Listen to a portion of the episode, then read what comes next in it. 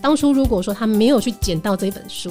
然后呢，没有去真的把它翻译出来，这个资产到现在他帮我们赚了两百多万哦。我们从一个他不起眼的，然后到最后可以转换成一个所谓的投机馆，它其实就是一个被忽略的、被隐藏。刚刚讲说要看见被隐藏的机会。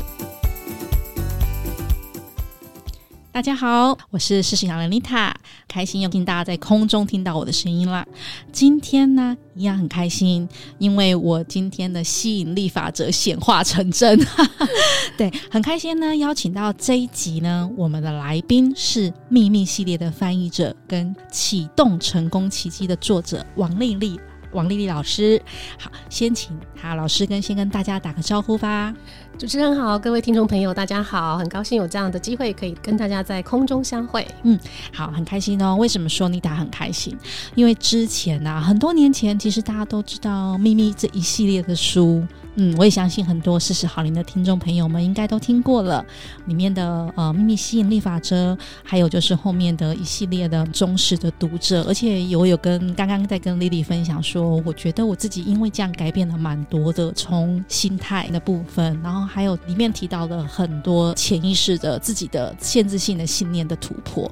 那个时候我就在想一件事，我做秘密法则，做吸引力，可是。也不见得，好像都不太有真正的梦想成真啊。对，我就有这样的疑惑，又或者是说，会有个疑惑是说，哎，我只要去想象它，它为什么就会成了呢？那这一次 很巧的就是遇到丽丽老师的书，叫做《启动成功奇象》，那他就在谈说，嗯，如果你已经有了梦想，你已经有了呃，用了运用了吸引力法则跟秘密的力量，但是如果没有梦想成真，为什么呢？这一本启动成功奇迹就有来给我们一些就是行动方针。那我想先访问丽丽老师哦，丽丽，其实你有很棒的一个人生故事。那以前从平凡的高中啊、大学讲师到创业之路，其实曲曲折折的。想要请老师分享啊，丽丽分享其中两到三个你自己印象深刻、很转折的生命故事。OK。呃，如果我说这二十年过去的这二十年有分上半场跟下半场，那么呢，上半场就是我的英文教学、英文老师之路。那后面的那十年，就是到这本启动成功倾向的诞生，就是我的身心灵的疗愈之路。那我是其实在呃十多年前刚好离开教会。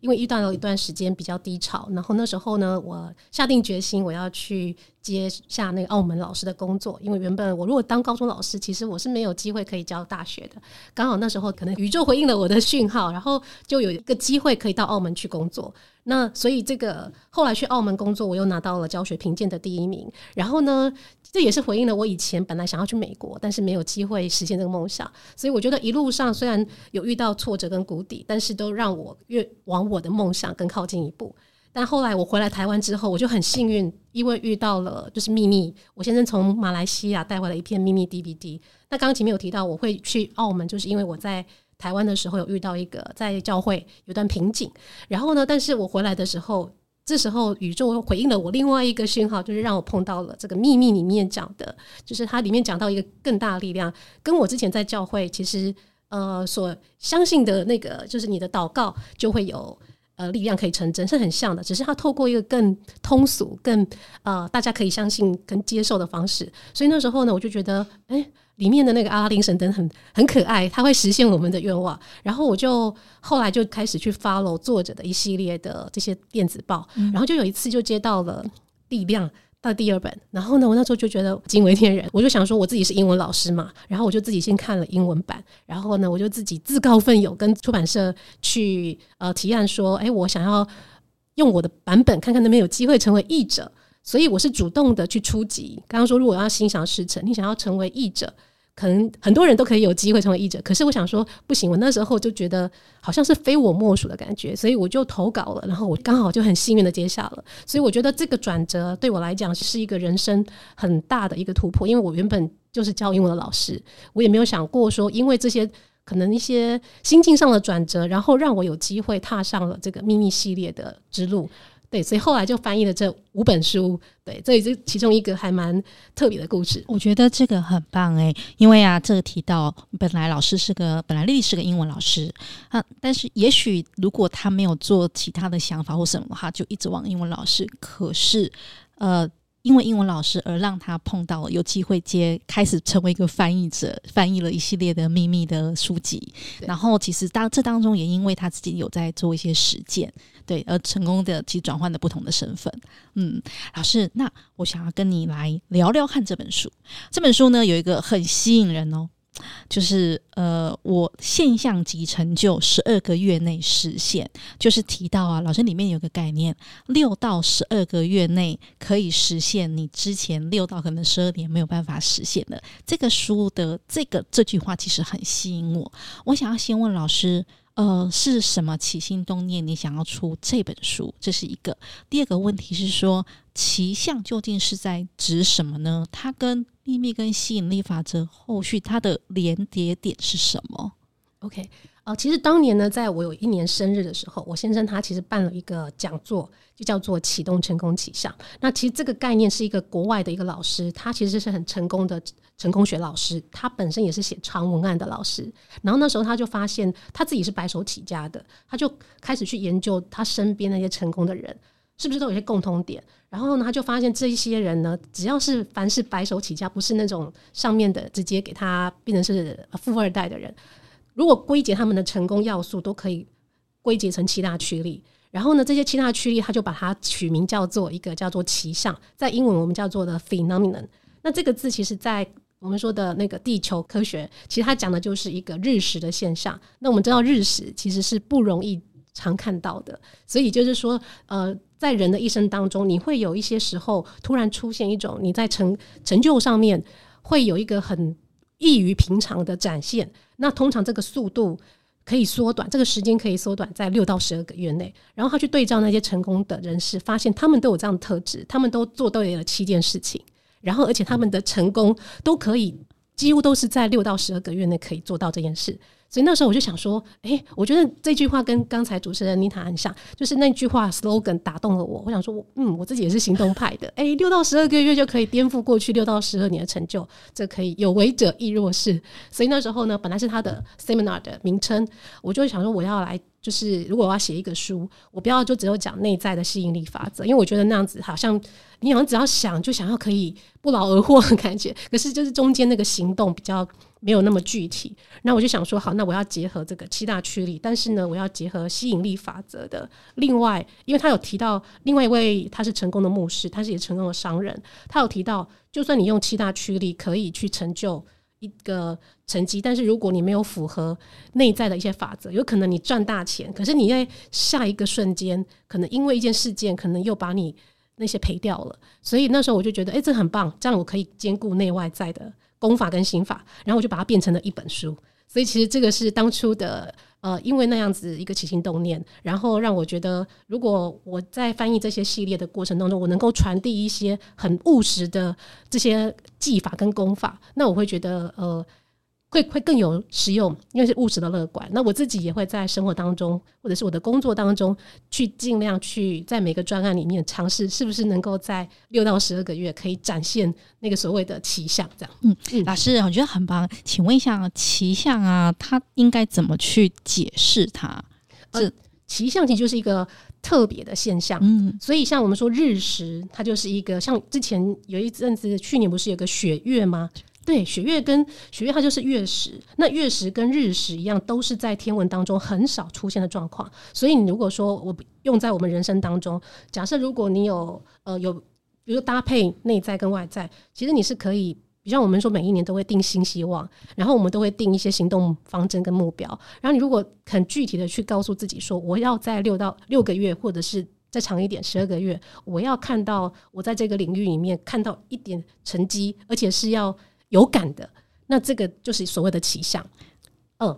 哇，好好赞哦！其实我也是被这个这句话吸，呃，这句话其实吸引到。嗯，然后里边还有看到啊，其实老师，因为这本书刚刚老师看到，就是丽丽有看到，我做了很多的标记，好用功的学生，对，就很多的标记。因为我真的其实蛮有感觉的，尤其老师刚刚提到七大驱动啊，七大驱力这边，呃，在第四点跟第五点，我觉得是呃，第四点是专注。建构系统。嗯，第五点叫做看见隐藏的机会。嗯，嗯，我我会对这两点特别有兴趣，是因为我们在四十岁之前，其实很多时候我们是 follow 了既有的系统。既有的，不管在职场上的一套，不公司里面一套准则，或者是社会上的一套准则。可是这边谈到在四十岁的下半场，也许我们自己有能力可以建构一套系统出来。还有就是，呃，四十岁之后，其实我们可能，也许就是。会常会觉得说，有有些人可能已经很得志了，有些人可能会觉得啊，我想要改变，不知道怎么改变。所以老师这边有提到看见隐藏的机会，所以七大驱力啊，我看到了这两点，让我觉得哎，很棒，好像很适，更是很适合。其实呃，当一个引子，当一个引路的，来跟四十好龄的分享关于七大驱力，可以请老师分享一下第四点，建构专注系统跟看见隐藏的机会吗？好，其实如果那个系统这个字，大家。讲可能会觉得比较大一点，或者是比较严肃一点，嗯、我们可以用习惯来，啊、对，就是对对对，有一个仪式感，好、嗯，就是像其实不知道大家有没有听过，这近几年还蛮畅销的原子习惯，有有，你在书里面提到好多次，对，对，因为原子习惯其实呃，如果大家翻到后面版权页，就会发现这个时候我不是译者的身份出现，我是用我是以行销企划的身份出现。那它其实这本畅销书啊，它里面有提到一个最根本的概念，就是两分钟的原则，就是嗯，它是提到我们每天进步一点点。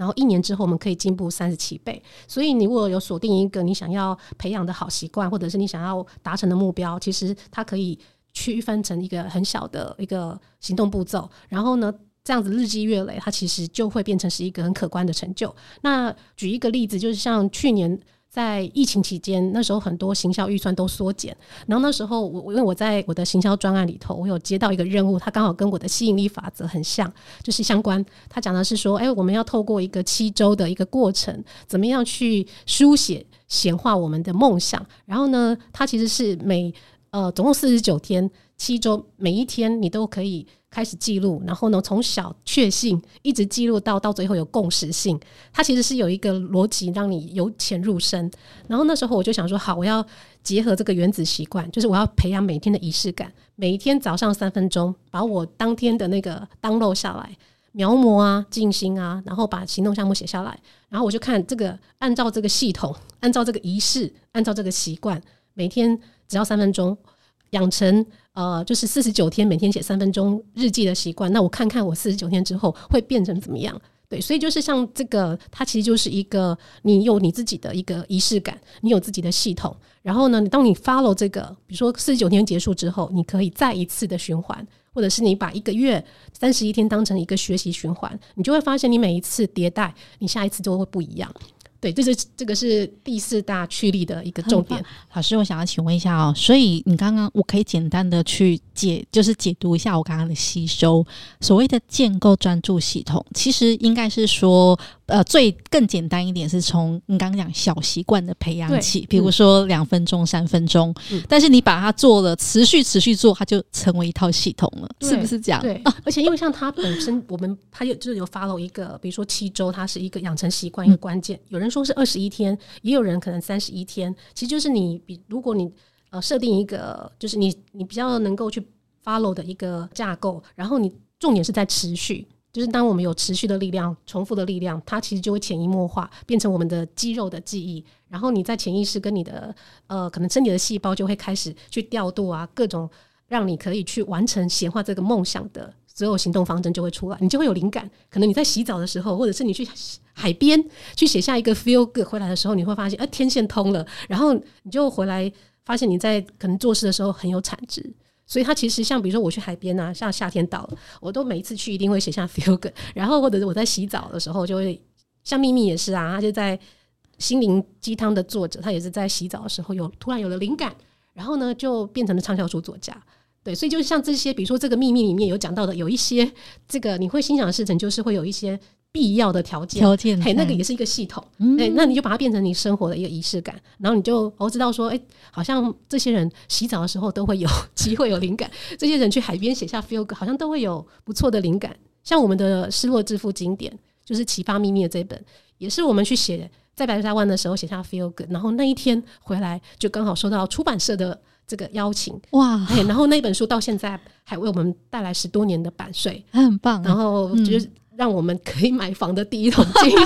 好哎，大家大家听众朋友，真是我觉得大家都是很有什么，其实应该是很 lucky 啦，今天可以听到这一集，对，对，就是如何的显化。老师，那还有呢？还有那刚刚看见被隐藏的机会，呃，像。刚才有提到我翻译的那个秘密的那一本，就是前传，叫做《失落之父经典》。其实那时候是我先生一开始他是在本来其实是要鼓励他的组织的伙伴们不要只是可能公司的产品啊，就是那些很表面的东西在那边纠结。他那时候就看到国外有一本就是小书啊，他觉得说很棒，然后自己翻译成英文，他想说哎，可能可以让这些伙伴可以调整心态。可是这一本其实是已经被遗忘很久，然后大家可能就觉得不起眼，也没有多少那个，可能没多没多少页，所以那时候他只是他觉得说这一件事情他做了，他可以可以帮助伙伴，所以当他去做了之后，后来没想到呃，就是因为秘密开始红了，然后光中心开始在播那个影片，然后他们就开始注意到，原来当初作者呃会有启发的，就是女儿送他的这本书。然后呢，出版社后来发现，哎，好像有一本传说中好像翻译的不错的版本，然后他就找上了我们。所以我刚刚提到说，在白沙湾那一天回来，就刚好这个时候宇宙的频率调整了，然后我们就收到了版税。可是我现在有说，当初如果说他没有去捡到这本书，然后呢，没有去真的把它翻译出来，这个资产到现在他帮我们赚了两百多万哦。我们从一个他不起眼的，然后到最后可以转换成一个。呃，就是所谓的头期款，它其实就是一个被忽略的，对，被隐藏。刚刚讲说要看见被隐藏的机会，对对对，所以就是像有时候遇到状况的时候，你可以看看你旁边的一些呃可能性，可能解决你的问题的，它有机会也会变成可以解决别人问题，然后这个机会有可能也会帮你带来钱。所以这就是一个隐藏的资产。像如果当初我们没有找到那个失落的支付经典这个公版权，可能我们就不会有这个几百万的版税可以收。嗯，对，就就不会有一个这么好的机会点，而且还因为这个机会点开始，呃，老师其实跟林先生也开始踏上了关于身心灵的这一块，对不对？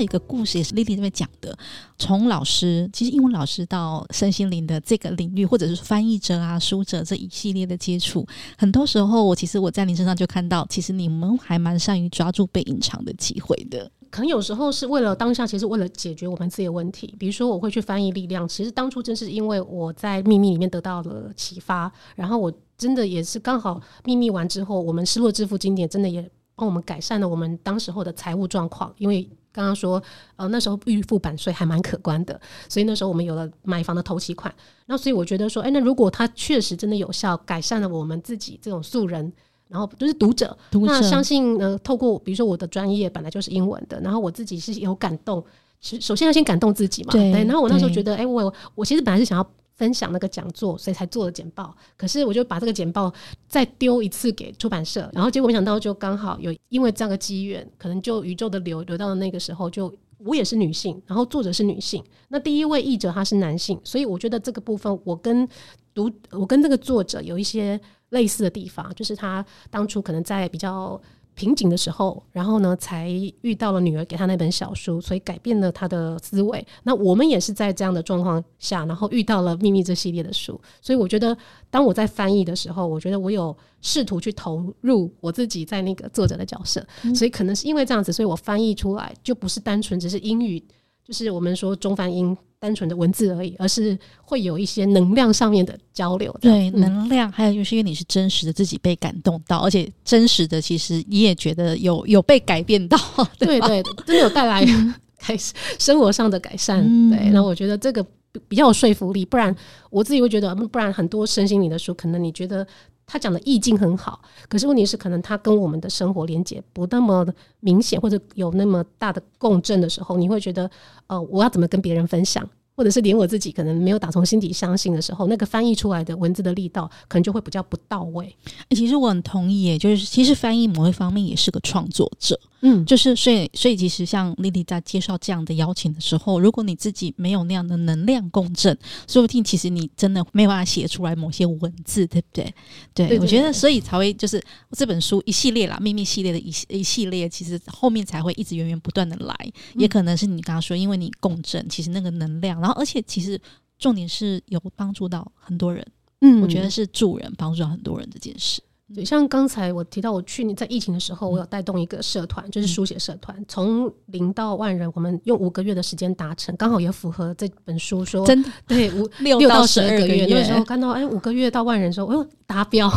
所以那时候其实本来，然后后来如果说再拉长到十二个月，其实我也是那时候才又吸引到其他出版社找上我去签了那个另外一本。失落之负能量卡的出版，然后后来这今年刚好又有奇象的重新再改版，然后还有另外一本译译作，其实刚好也都是在一年内，然后这些刚好都出现了。那 Lily，你观察这几年疫情期间，好像其实大家对于心里面的渴求，还有心理的平衡啊，还有追寻所谓这样子呃平静或什么，好像是更多。然后所以其实这几年其实身心灵也是越来越多人其实会往这个方向。那啊，Lily，你有观察到说，其实现代人啊，为什么他们会刚刚除了讲疫情的关系，因为变化太快，那还有什么是呃，现代的人的生活，为什么他们现在我们其实会很需要像这样子的心灵力量？像最近其实实际上面物价上涨，然后或者是很多呃，比如说你实质上面，大家会发现你的。赚的钱可能跟不上现在 通膨，或者是你要买一个房子，可能很多的压力。可是像比如在秘密里面也有很多比较入门的，他有提到，假设你要实现一个梦想，大家很多人都会想说车子啊、房子啊，或者是就是一些跟自己比较相关的，就你会觉得呃人生当中有几个里程碑一定要达到的。所以就是如果说呃像特别是这种状况。近几年这种经济的这种压力，会让大家的很多年轻人会觉得好像是没有盼望，不管再怎么努力，永远追不到房价。可是像当初秘密会起来，其实也是在那时候国外美国那时候是在经济大萧条的时候，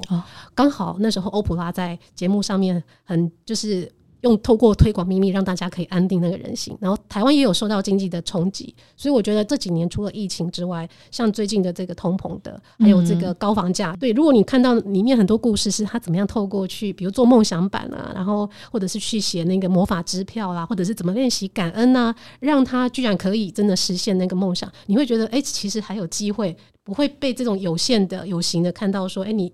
迟迟追不到的房价，其实还是有人透过是改变潜意识、改变心灵的力量，然后真的把想要的显化出来。像刚刚里面有几一个故事啊，我买房的故事。我刚不是说前面有一第一桶金吗？对。那我从澳门回来，其实因为我会做好两岸的外交，我都会从台湾带一些好吃的饼干去给澳门的学生。然后就有一次在好事多，然后我就看到一个很可爱的饼干盒。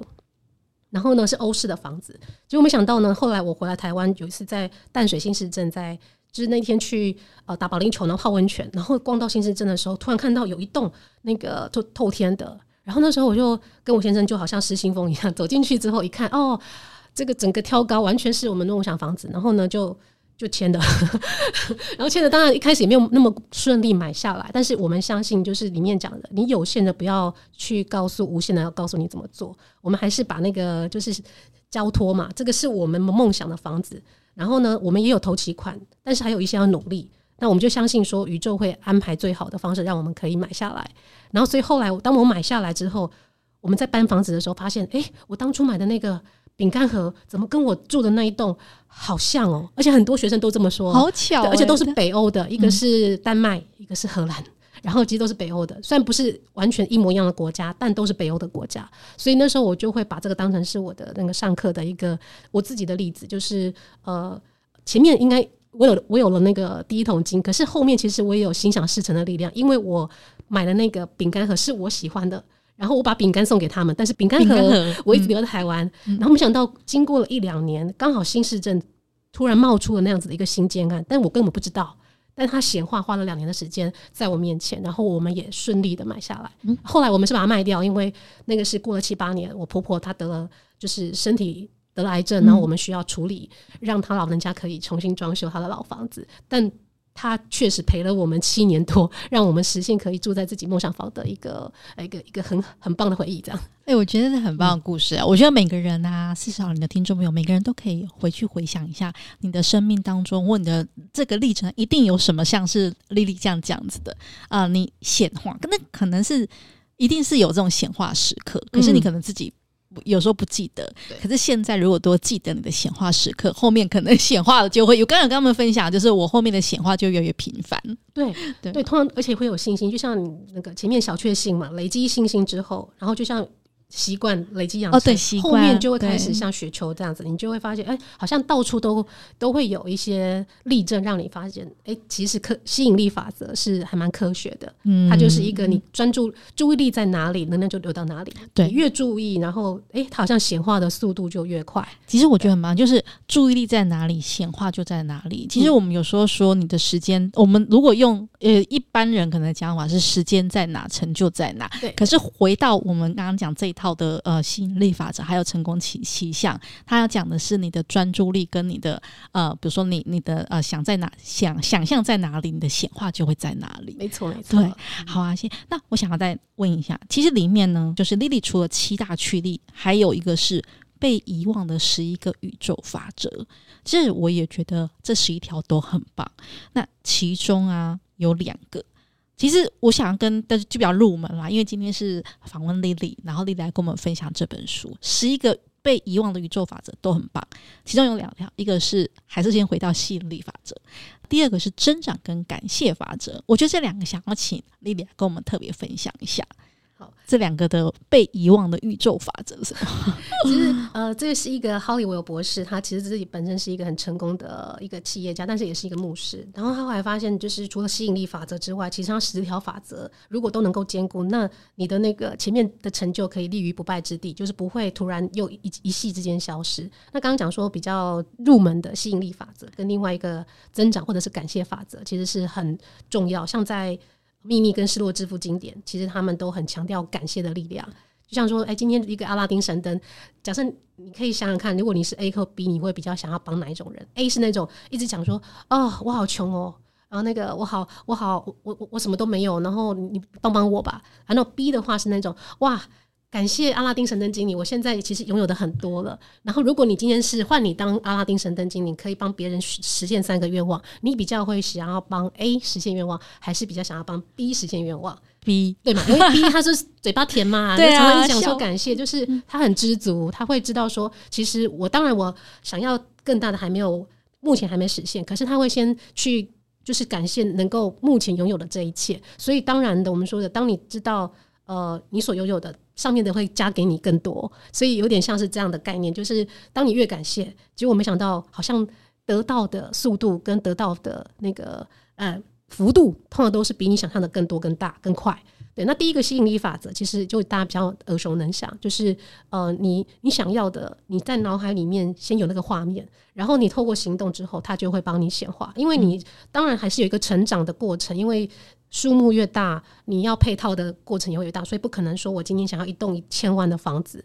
明天就实现。它还是比如说我们没有翻译好那本书，我们没有拿到版税，可能它就没有那么快可以促成这个。它是一个过程。那我刚刚分享一个比较小的例子好了，像可能很多人吸引的是一杯咖啡啦，或者是。呃，刚刚提到说，哎、欸，吸引一杯那个芝麻芝麻豆浆，哎、欸，想才刚想而已，下一刻就有人送来了，来了或者是想要喝什么珍珠奶茶啊，这个这个是比较大家听过，或者是台北是很难，或者是很多交通繁忙的地方很难找到车位，可是你想的时候，就会刚好有一个车位留给你。这个真的很神奇，丽丽，我试过，我之前上班的时候，没，因为台北市真的很难停，然后好几次。我都会觉得说，我前面就会有车位，然后没有多久，前面就真的出现一个车位。对，我觉得这为什么？这真的，这让我是觉得，的对意念。其实大家有时候，我我也有有些人应该是比较理性一点。不过我想要跟就是跟莉莉的经验跟大家说，其实就是信念啦。所以是你相信，那很神，他那他就会出现，就会投射在一个世界给你。嗯、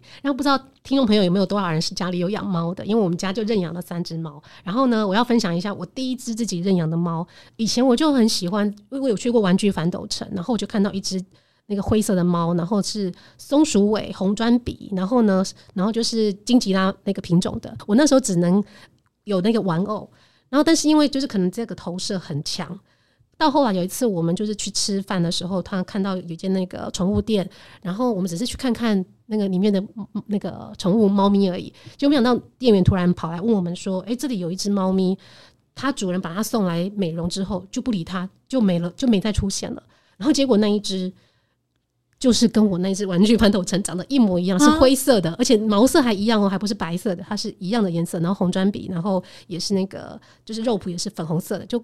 就是我长的那个想要的一模一样，对，而且那只因为它其实是因为被弃养的嘛，所以我们认养，我们不用花钱，所以我们很鼓励，就是 我们要用认养代替购买。哦，对，对，说，现在顺也呼吁一下，用认养代替购买。对，然后他就实现了我的愿望，因为如果要买，假设如果一般有人要买名牌猫，可能会比较花钱，然后这样其实也是助长了另外一个风气。嗯，但是就是我这个是我其中一个，除了房子之外。然后另外一个我觉得很 印象深刻，因为我就拥有我自己的猫咪，而且是你本来就有这个玩偶，想象当中的这个我有在书里面有写。那时候你看到这只猫，你的感觉是什么？我觉得我跟猫也有做交流，就是它也是有灵性的动物。嗯、那时候其实我先生叫我不要太冲动，因为我是双鱼座的，他就说你去吃完饭，确定还是要我们再来带它。那时候本来叫我考虑个几天，然后我就跟那一只。猫咪眼神交流，我就说：假设我等一下吃完饭，还是会有想要，你就靠近我。因为猫咪有一开始它可能被弃养，对别人会有一点防卫心，可能瑟缩在一个角落。可是它可能知道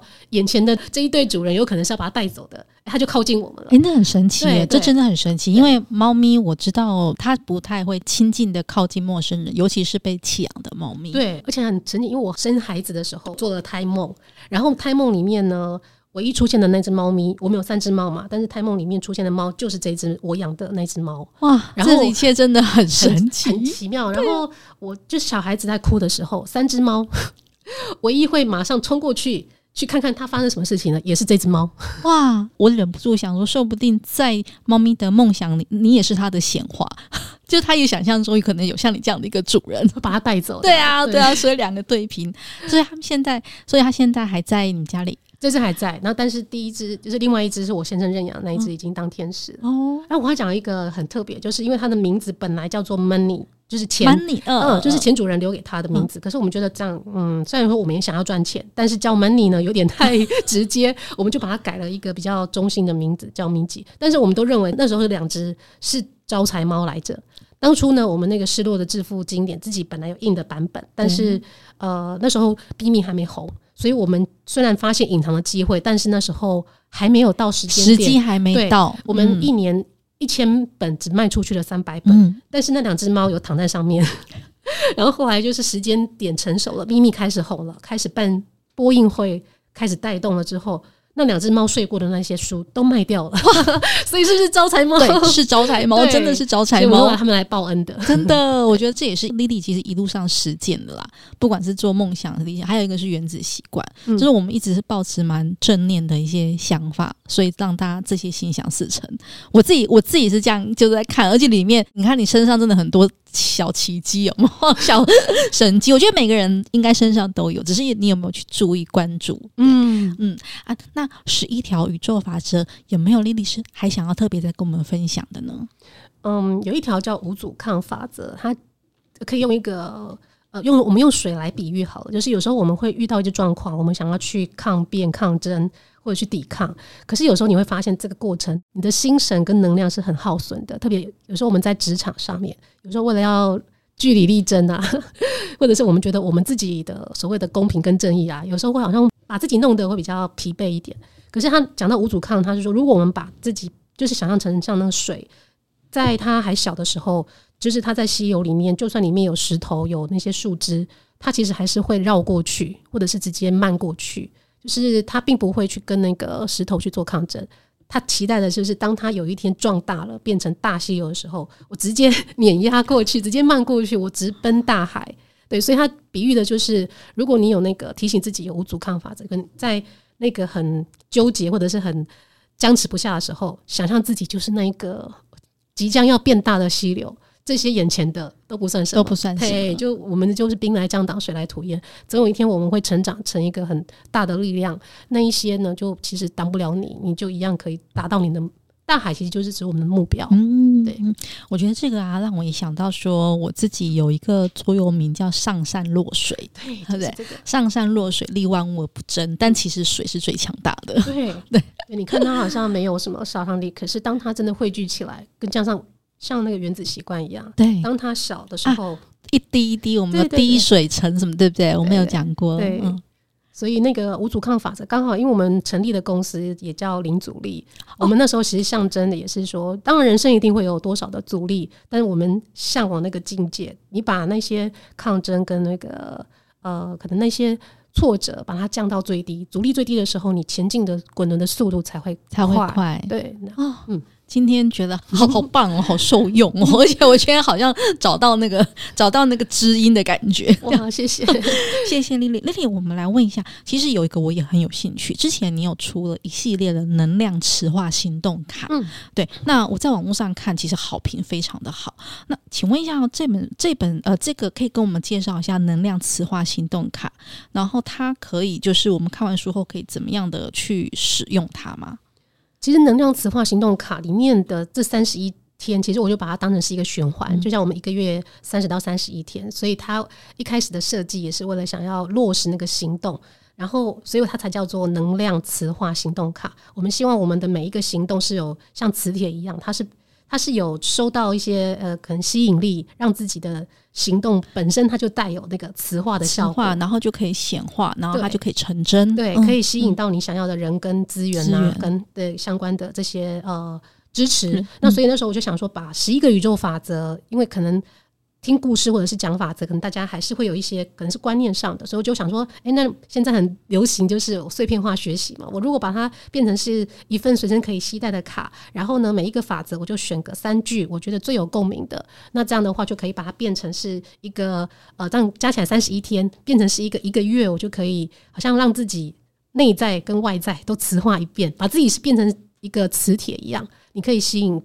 吸引想要的，刚刚讲说想要的人事物或资源，对对对，嗯、像我们之前有一句话说，当你想要的呃是什么的时候，全宇宙都会动员来协助你、帮助。对，那所以那时候我就想说，哎，那如果呃里面有讲到六到十二个月可以成就你过去六到十二年所做不到一切，那如果我把三十一天变成是一个循环，然后呢这样子如果重复十二。次，那我一年之后，我们就可以成长，像原子习惯说的三十七倍，三十七倍。所以那时候才想说，哎、欸，那我就这样子随手一抽，然后呢，抽出来是什么样子的一个讯息？它里面其实除了法则是摘录之外，它也有一个行动项目。比如说，呃，你看了这个法则，那你今天可以做什么事？它就会比较是那个落地的，落地。对，就像可能我们在职场上面马上就可以运用。比如说，你今天呃，哪哪三件事情是马上可以做的？你就会觉得，哎、欸，我。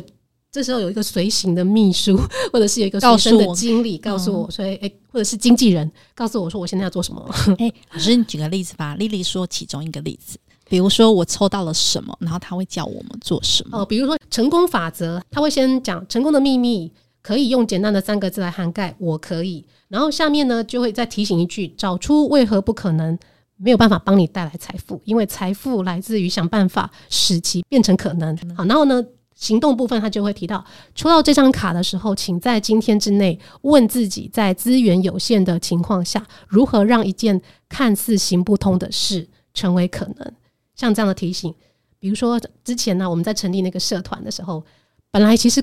公司会想说，哪有人会为了一本书，或者是为了那个要特别派一个人力去成立这样的社团，因为很花时间。所以大家一开始会被一些限制性的局限住，可是那时候我就想说，我要怎么样在当时候办很多有形活动、线下活动要花那么多钱，我要怎么样节省预算，但是又可以有出其不意的效果。所以那时候我这句话的提醒就会让我想说，好，那我怎么样去结合现在的所谓的社团红利、嗯、流量红利，而且是不花预算的状况下可以做到这件事情。然后，所以那时候其实我我们五个月成立万人社团，其实我在我自己的。手下是没有花到钱的，因为但是我是透透过时间去堆叠出来的。我觉得这也很厉害，嗯、五个月万人社团，这个真的凝聚力其实蛮大的、欸。在当初，哎，我刚刚听到，我觉得你看就很棒。其实这个都是结合我们刚刚前面说的七大驱力啊、宇宙法则，后面就是落地。刚刚老师讲的那个，就是呃，Lily 提到的，我就会觉得哇，对。如果我今天呃没面临很多讯息，不知道怎么选择或者疑惑，如果也许这个法则它好像给我类似一个北极星的概念，就是帮我定锚，我只要去思考它，或者去想象，专注于它，对，然后就开始去想象怎么让它显化。对，嗯，像现在大家蛮多会觉得有时候是共识性啊，对，所以你会觉得，哎、欸，我这样抽一张卡，是因为你现在可能有一个疑问，然后你跟这个宇宙的这个大资料库，跟这个像我们说 Google 搜寻引擎，这时候他丢给你什么样的一个回答？即便他不是真的人跟你讲话，可是你会心会会有一个笃定感，知道说至少这个时候当下这个无形的智慧库，它搜寻出来这个答案给我，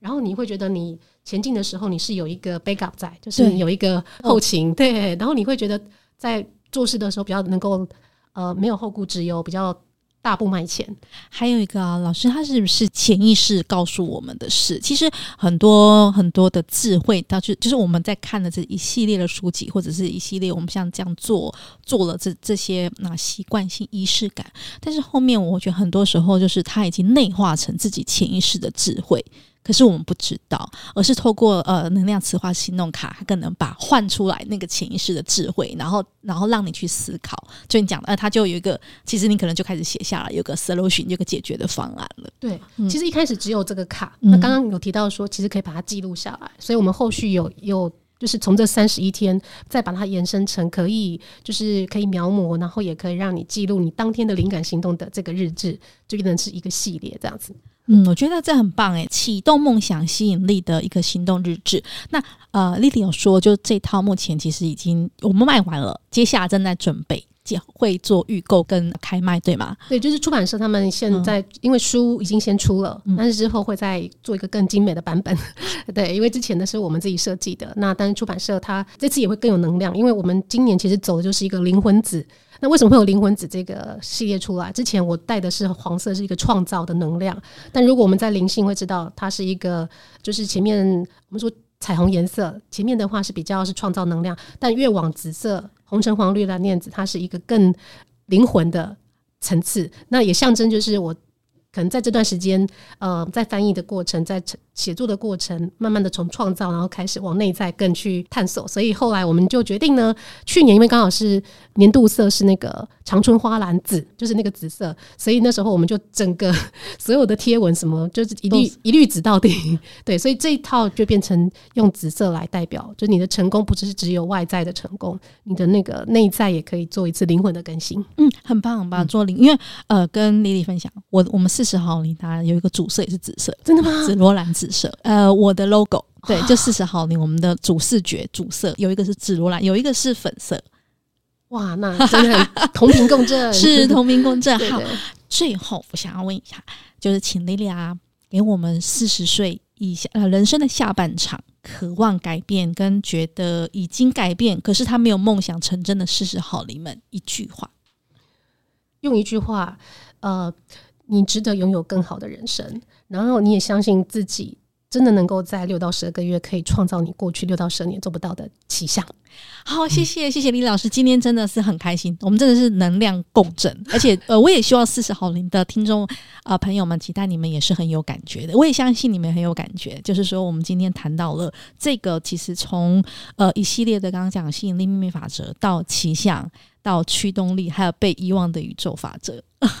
对，而且老师今天刚刚也分享，我们刚刚分享了很多的小故事，我觉得都很棒。嗯，嗯，那今天谢谢 Lily 来我们的节目的分享，那也跟听众好朋友说一声，就是很开心啊。我这边还有，我们这边就是呃，Lily 老师有提供一本书给我们，就是亲爱的四十好龄的听众们，那所以呢，到时候。会放在，就是我们会把抽奖的链接会放在我们的 FB 上，大家可以参加，以及我也会放入丽丽老师的一个她的脸书她的链接，大家可以去关注她，更多更多的，我刚刚讲成就奇迹。好，最后老师有没有什么话还要再跟我们世界好人的朋友说呢？我们很。感谢有这样宇宙的缘分，可以在这个空中跟大家相会。那也谢谢主持人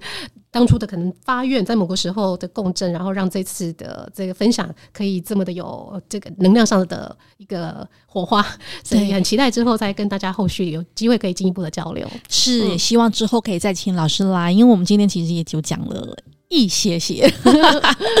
好啊，那我们这一集就到这边喽。嗯，我们下次见，拜拜，拜拜，谢谢，拜拜。